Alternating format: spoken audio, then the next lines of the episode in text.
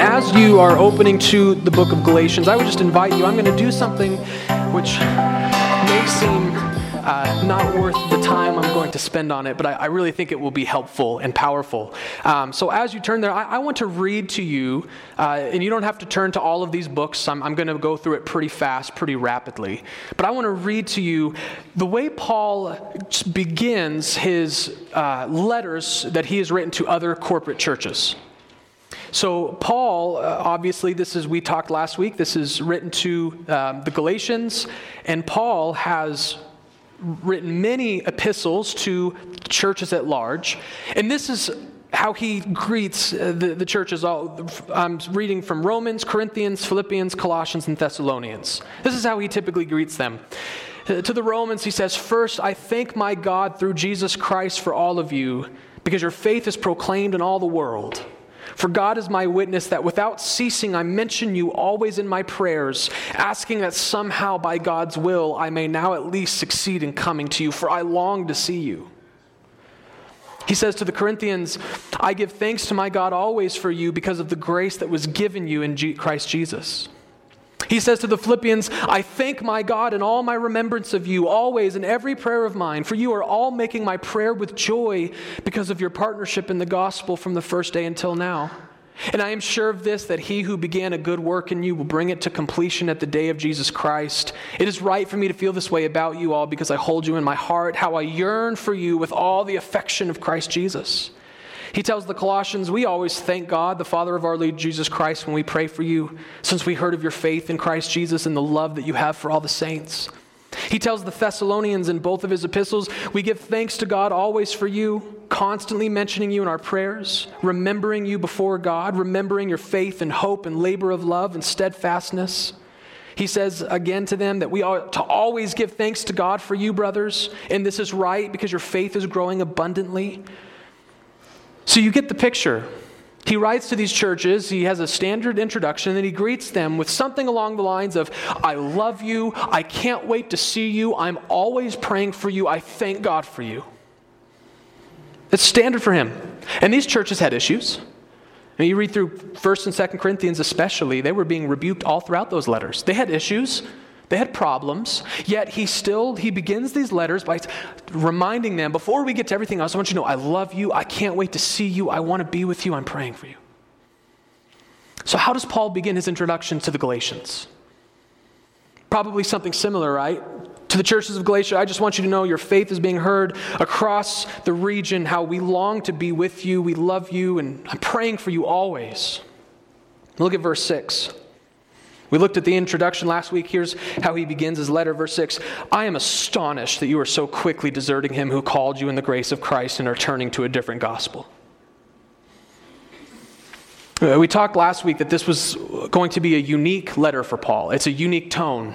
It's a unique setting. This is truly unique. No other letter. You can even read 1st and 2nd Timothy and Titus and Philemon, the letters that Paul wrote to individuals, and he still he begins those letters the same way. I love you, I'm thinking about you, I'm praying for you. This is the one Pauline exception where he, he cuts right to the chase and he begins with rebuke. Nothing about loving them and praying about them and thinking of them. You can tell he probably got word of what was happening and just immediately went, uh, you know, okay, where's my papyri? Where's my pen?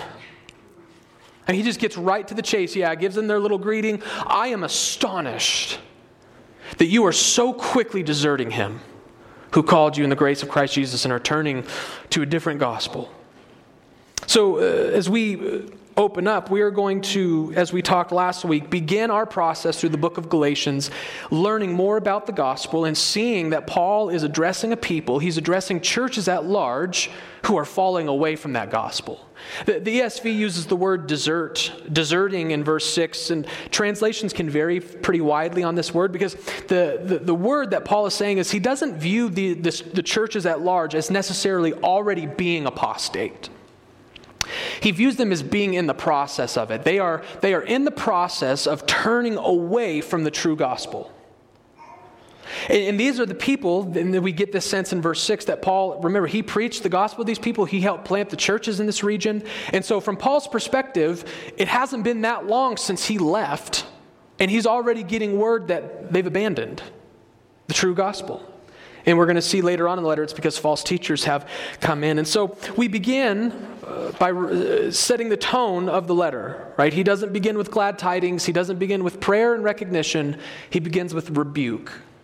These churches are on a bad road, and Paul wrote the book of Galatians to put a stumbling block on that road, to halt them from the direction that they are going down. So let's read our sermon text this morning, and then we will. Uh, learn a lot about the gospel, and I will sort of give you the, the game plan for the sermon this morning. We are going to read verses 6 through 10 as we continue on in our early sermon series in the book of Galatians. Beginning in Galatians chapter 1, verse 6, if you would please follow along, for these are the very words of God. I am astonished that you are so quickly deserting him who called you in the grace of Christ and are turning to a different gospel. Not that there is another one but there are some who trouble you and want to distort the gospel of Christ. But even if we or an angel from heaven should preach to you a gospel contrary to the one we preach to you, let him be accursed. As we have said before, so now I say again if anyone is preaching to you a gospel contrary to the one you received, let him be accursed. For am I now seeking the approval of man or of God? Or am I trying to please man? If I were still trying to please man, I would not be a servant of Christ.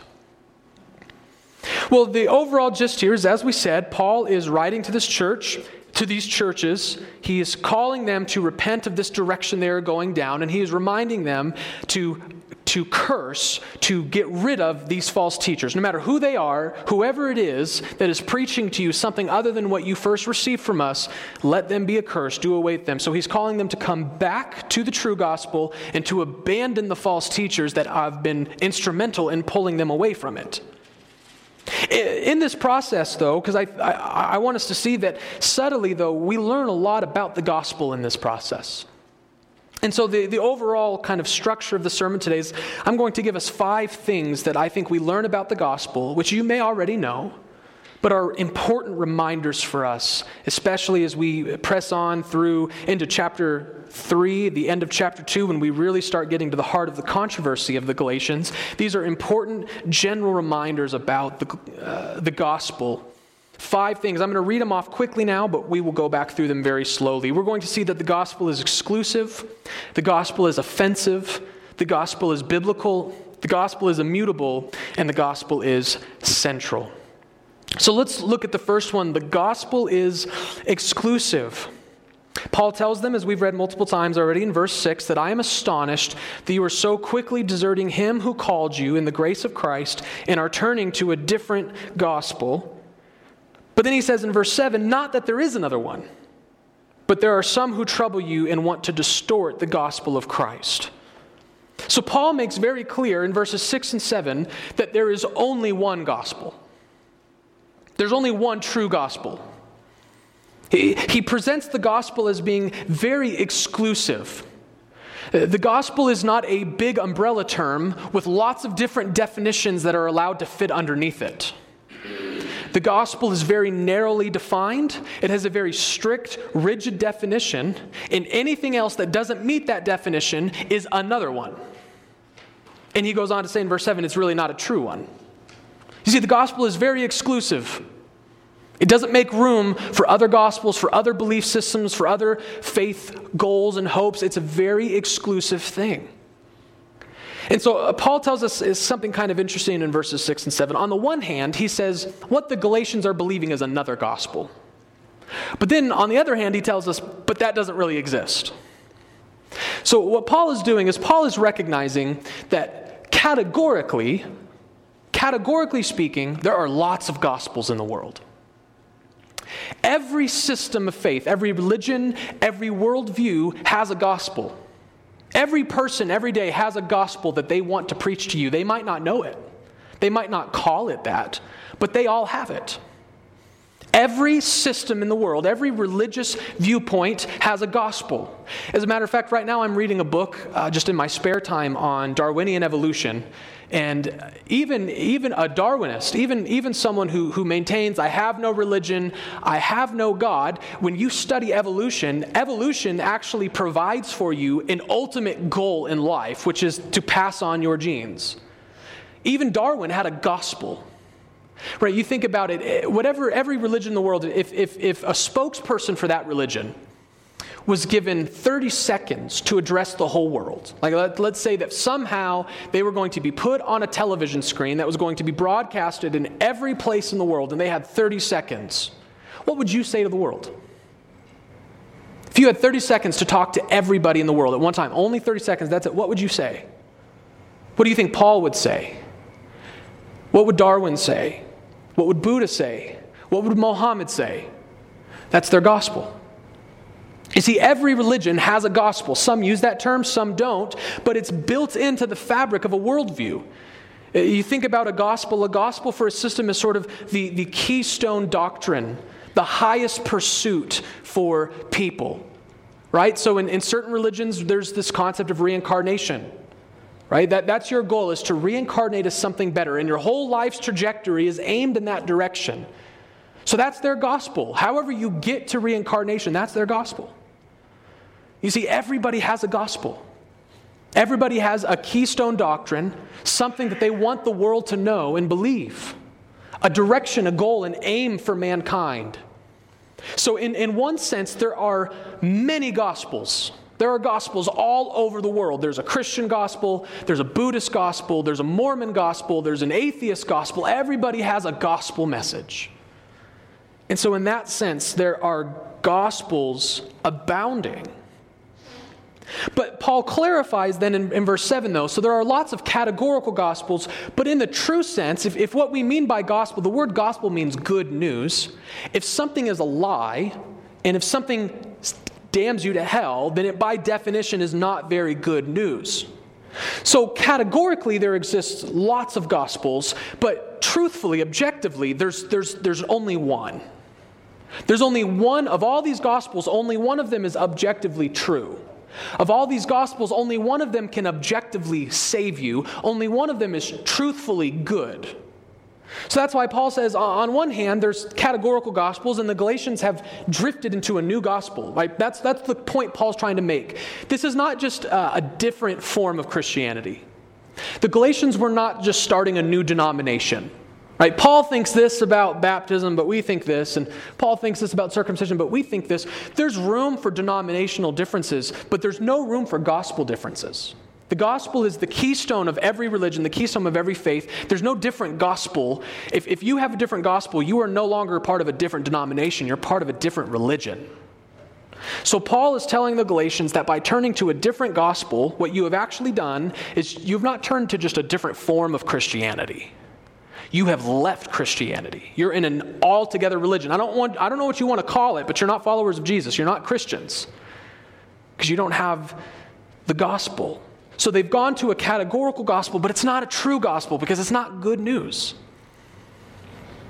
There is only one gospel, and it's very exclusive. It has a narrow definition, and it doesn't make room for perversions and differences. And so that leads us to our next point, which is uh, probably the tension in this room right now, maybe even. And this is why the gospel is offensive. The gospel is offensive.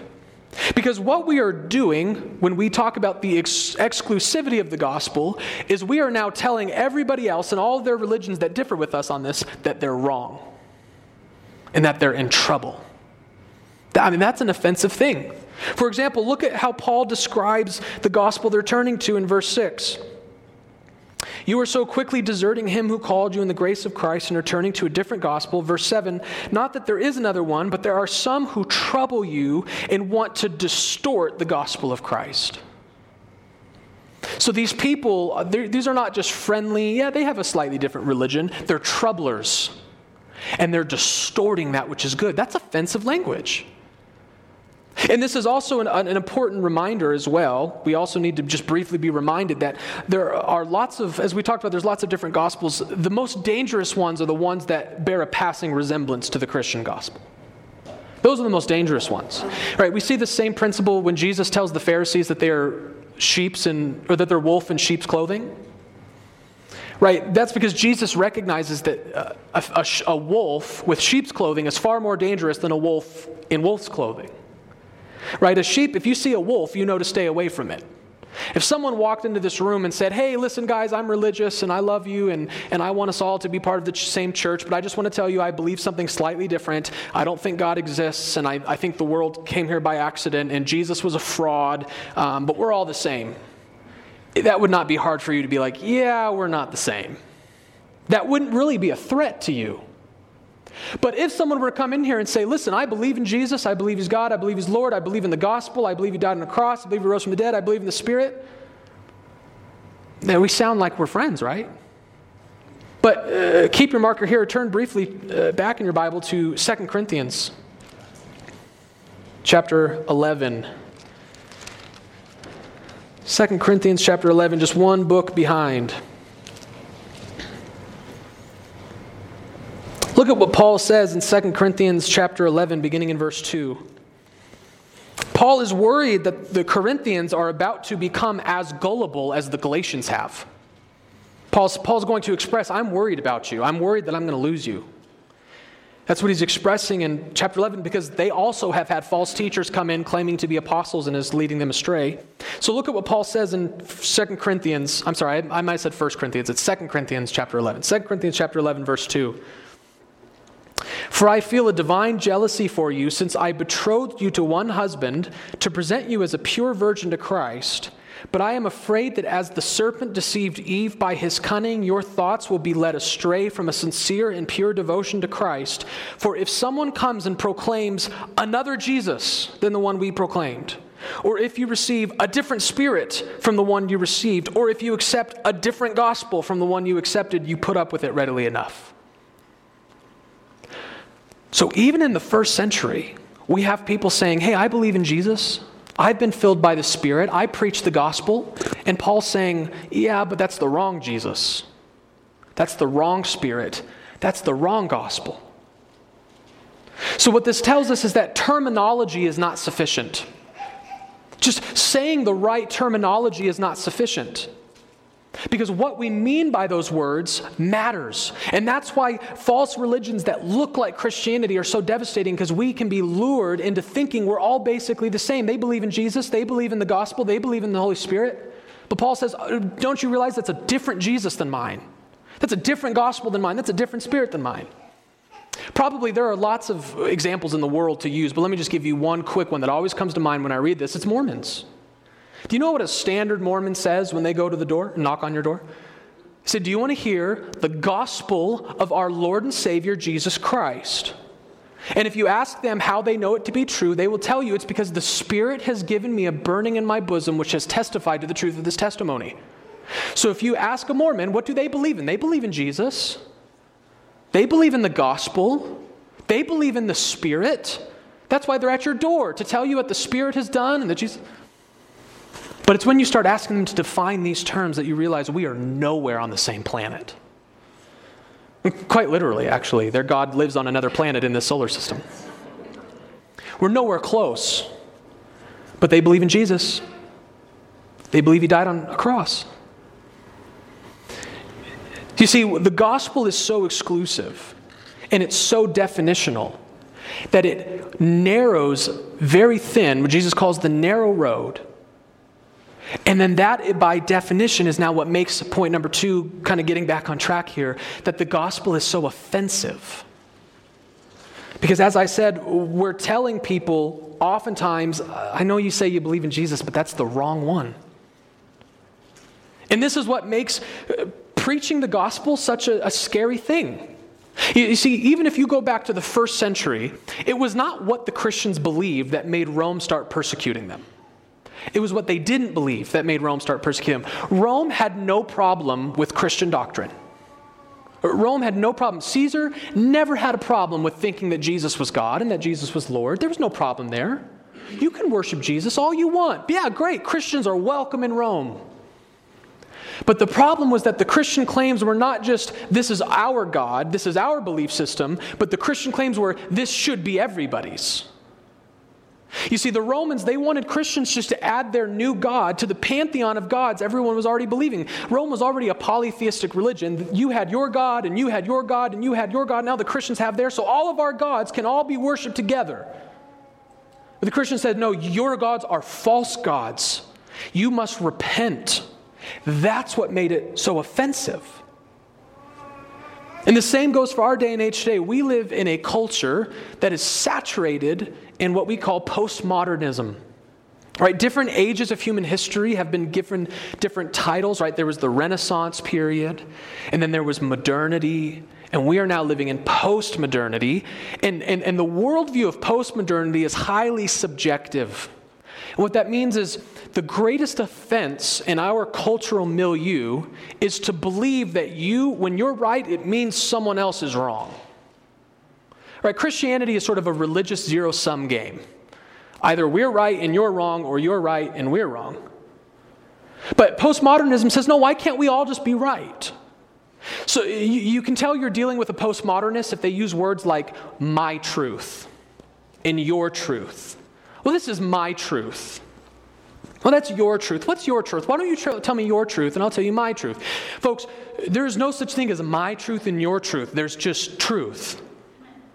But what people want is they want this subjective, no, uh, we can all be right at the same time. It's this very contradictory system which says the only objective truth is that there are no objective truths. It's objectively true that nothing is objectively true. And so the highest blasphemy in the secular religion is to tell somebody else they're wrong. This is why I guarantee you, if we were to walk around town, and we were to play a game where I was going to just pick a person at random and you had to go tell them something. And, and we went around and I picked 50 random people. Suppose we're not in quarantine at this time, there's a lot of people out. And I said, I want you to go up to that person and say, Excuse me, I hate to interrupt you, but I just want you to know that God loves you so much and He thinks you're so great, and you are, you're wonderful. That wouldn't be that hard of a message to tell people. You might still be a little uncomfortable. You know, I'm a little bit of an introvert. I don't really like to talk to strangers, but that wouldn't be that intimidating to say. Who's going to be angry with you? Even someone who doesn't believe in God is still going to be like, thanks. Right? That's an easy message but now let's say, rather, go to those same 50 people, and now I want you to tell them that they are dead in their trespasses and sins. They have enmity with a holy God. God wants to crush them. His wrath abides upon them, and if they do not repent and turn from their wicked ways, they will burn for all eternity in torment. Go tell them that. The gospel's offensive. That's why we don't like, it's why it's scary to preach the gospel because we inherently recognize people don't want to hear this. It's exclusive. It's not making room for their lifestyle. It's not making room for their current beliefs. It's calling them to repent of their lifestyle, to repent of their current beliefs. The gospel is exclusive and therefore it is offensive. And Paul actually leverages this point in verse 10. Uh, verse 10 can really seem kind of awkward in the narrative right? It almost seems like it doesn't belong. What does he say in verse 10? And why does he say it? He says, For am I now seeking the approval of man or of God? Or am I trying to please man? If I were still trying to please man, I would not be a servant of Christ. You see, what we have to do with so many of Paul's letters is we sort of have to do what we call reverse engineering. Reverse engineering, you may have heard the term, it's when you take a finished project, product and, and then you break it open and work backward to try to figure out how it got there right? Like if you don't know how to build a car, you can take a car apart and learn a lot about how it was built. If you don't, you know, that's reverse engineering. And so we have to do that with a lot of Paul's letters because we don't know what Paul heard about the Galatians. We don't have the, either the letter that he received or the oral testimony. We don't know what Paul heard about what's going on, but we can make some really confident assumptions based on how he writes. And so, what is most likely happening here is the people who have come into the churches of Galatia, who are trying to turn people from Paul's message, have accused Paul of being a man pleaser. Right? The, the people in Galatia, well, I've got to pick between Paul or I've got to pick between these guys, and how do I know which one to pick? When these guys were saying, we should pick with us. You see, Paul, he just tells people what they want to hear. He's flip floppy. He'll change his message from one group to another. He's, he's just a man pleaser. And, and, and, it may have been somewhat easy to make this up about Paul. I mean, it was Paul himself who said that uh, to the Jews, I became like a Jew. I became under the law. To those, to the Greeks, I became like a Greek. I was not under the law. I become all things to all people in order that I might win some. So, Paul certainly changed his lifestyle. He changed how he addressed his messages. He changed a lot to try to accommodate people and help the gospel uh, be a little bit less rough on the edges. But they are accusing him of ultimately just telling people what they want to hear. And so Paul s- says verses 6 through 9, and then he takes them to verse 10. He says, Read 6 through 9 and tell me I'm trying to please men. Is, is someone who's just interested in pleasing man, does someone come in and say stuff like, I am astonished, I am dumbfounded with you right now? You are turning from the truth so quickly, and that those who are troubling you, who are distorting this good thing, let them be accursed. Does that sound like someone who's trying to please men?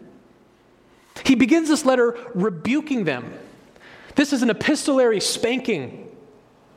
He spanks them, and then he tells these false teachers they're going to hell. That's why uh, the ESV uses the term accursed. Uh, your Bibles might use the more literal word, the word anathema. The word anathema just means the judgment, a curse of God. It was used in the Old Testament when God would bring, would rain down judgment on a city. This, these are not the words of someone who's trying to please men.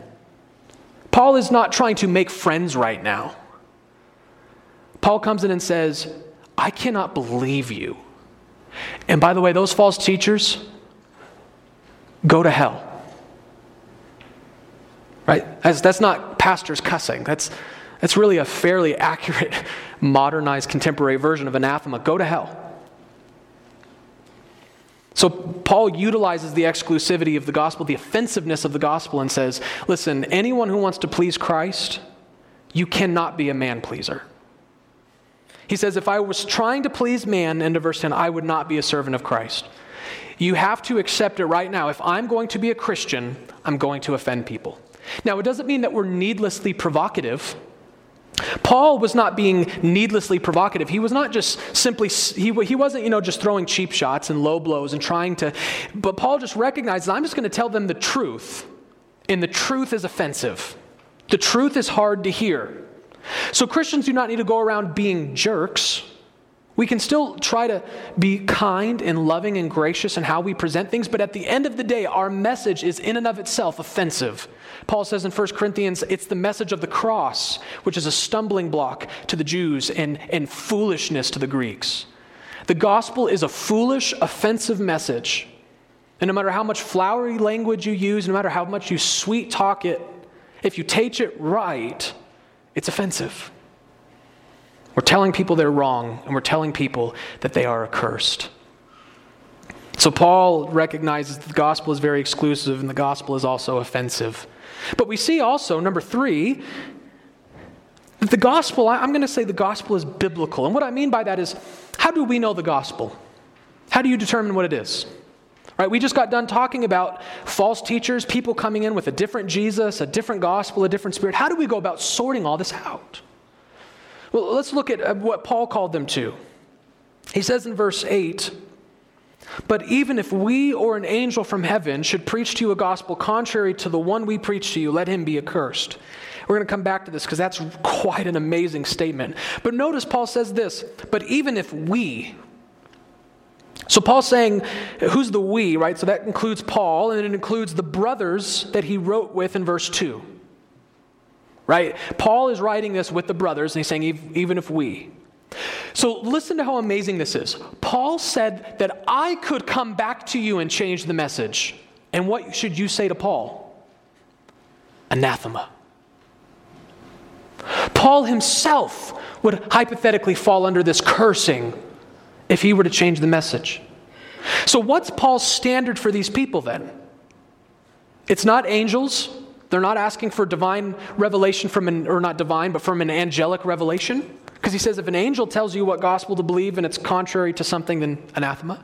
It's not the Christian community, right? We can all come to you. We would be anathema. It's not even the perpetuity of Paul's apostolic ministry. Paul said, Paul knows he would never could, but hypothetically, even if he went apostate, then we would not follow him. So, what's the standard, Paul says then? Well, look at what he tells them. If, even if we or an angel from heaven should preach to you a gospel contrary to the one we preach to you. So, for Paul, the standard was the first original apostolic message. That's the standard. The original apostolic message. If anything departs or deviates from that, we don't want it. And so the question that I want to ask is we don't have time to unpack this academically, but I just w- make this claim here. How do we get that then? The scriptures. These are our earliest, most reliable testimonies to the most primitive beliefs of the followers of Christ. This is our earliest testimony.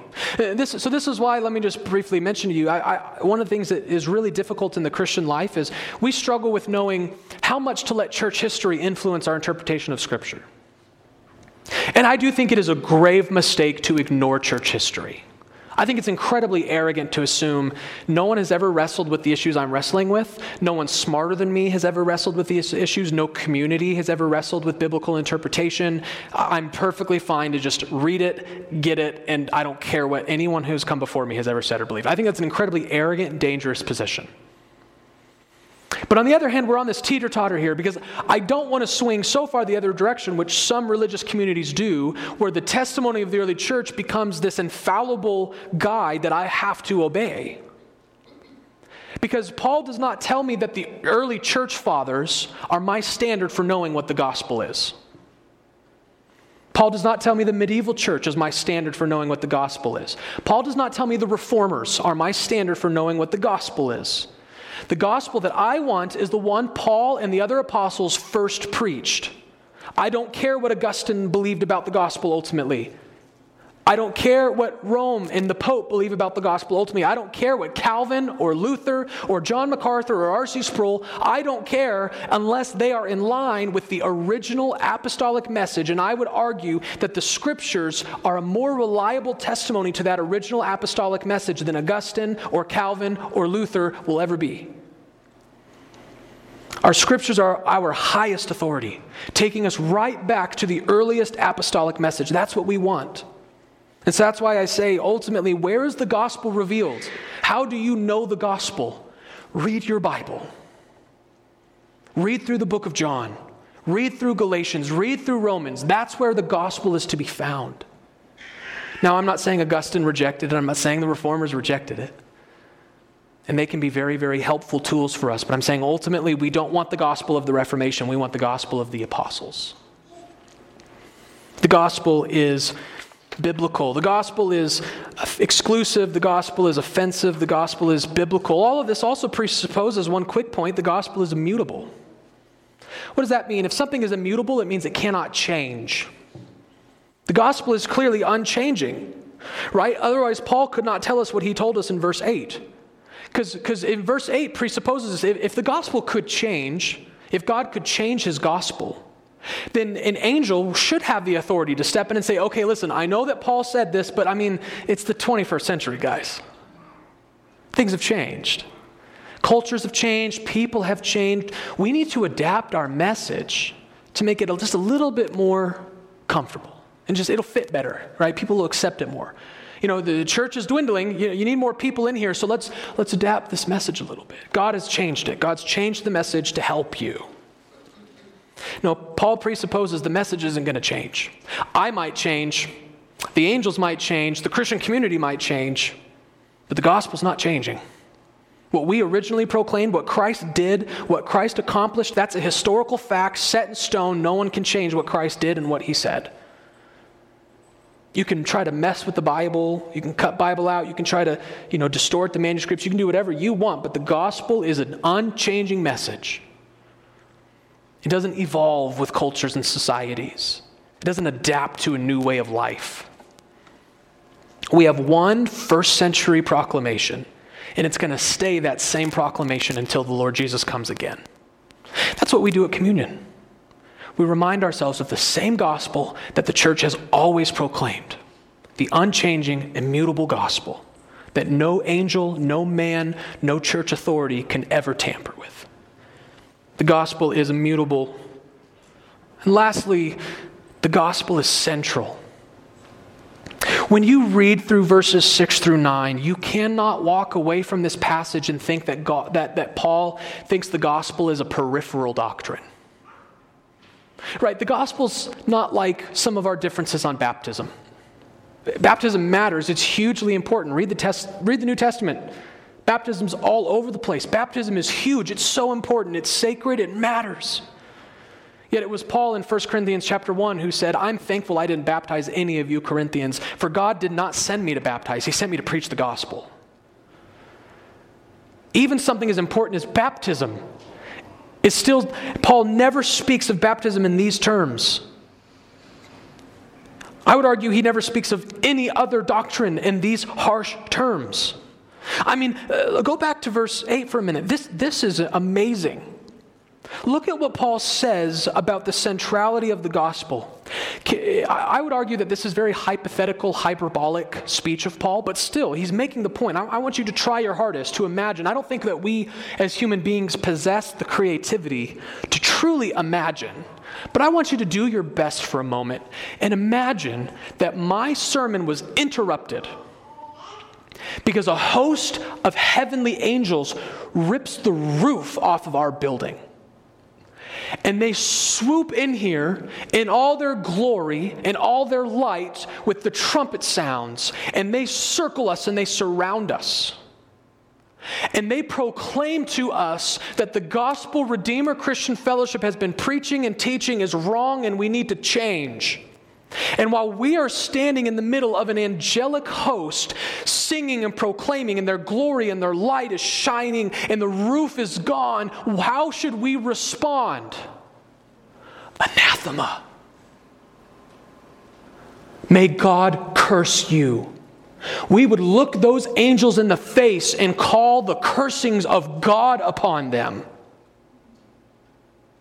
That's how important this message is to Paul that you tell an angel, go to hell, if an angel teaches you a different gospel. How important is this message to Paul? It's so important to Paul. Go back to verse 6. He essentially equates it with God himself. Right? In verse 6, Paul does something that's grammatically doesn't make sense. He says in verse 6, I am astonished that you are so quickly deserting not a what, but a who. He, doesn't begin verse 6 by saying you've deserted a message, a gospel. He says you've deserted God and have turned to not a different God, but a different gospel. So Paul links the gospel so closely with God, you can't have one without the other. If you turn from the gospel, you're turning from God. If you turn to God, you're only doing that through the gospel. But they are so linked that Paul says, You have turned from God. Well, and they would say, No, we haven't, Paul. We haven't turned from God. We still worship the God of Abraham, Isaac, and Jacob. We still believe that Jesus is God. We still believe he died on the cross. Paul says, No, because your gospel has changed, you've lost Jesus and you've lost God in the process. You have deserted him. You've deserted the Father who has called you through Christ. You've deserted him by deserting his gospel. Again, do you see how central it is? As a matter of fact, it's so important that he has to redundantly repeat himself in verse 9. As we have said before, so I now say again. This implies not only what he just said literally in verse 8, but it also maybe insinuates that he had said this to them before when he was preaching to them. Paul is repeating himself over and over again. If someone changes this gospel, accursed, anathema. Let me say it again. If someone changes the gospel, accursed, anathema. Let me say it one more time. As we have already said, if they change the gospel, anathema. You see how important the gospel is to Paul here. The gospel is a message where there's no room for debate, there's no room for difference. This is something we have to get right. This is something we have to be in agreement on. We can have lots of other doctrines that we disagree on, and it doesn't mean those aren't important. Anything God has revealed is important. Lots of other important doctrines. But there is none as important as the doctrine of the gospel. We absolutely have to get the gospel right. So, in summary, now notice we haven't even really yet uh, begun to, to break open the gospel and what it is, at least according to Paul. But we've learned about the gospel some really important truths. We've learned that the gospel is a very exclusive message, it has a strict objective definition. We've learned that because it's so exclusive, it also makes it very offensive. We've learned that the origins of the gospel can be found for us today in the scriptures. The gospel is exclusive, the gospel is offensive, the gospel is biblical, the gospel is immutable, it never changes, and the gospel is central. Paul's message is harsh, his tone is harsh. But the reason his tone is so harsh is because the Galatians have not drifted away from a peripheral doctrine. They've drifted away from a central doctrine.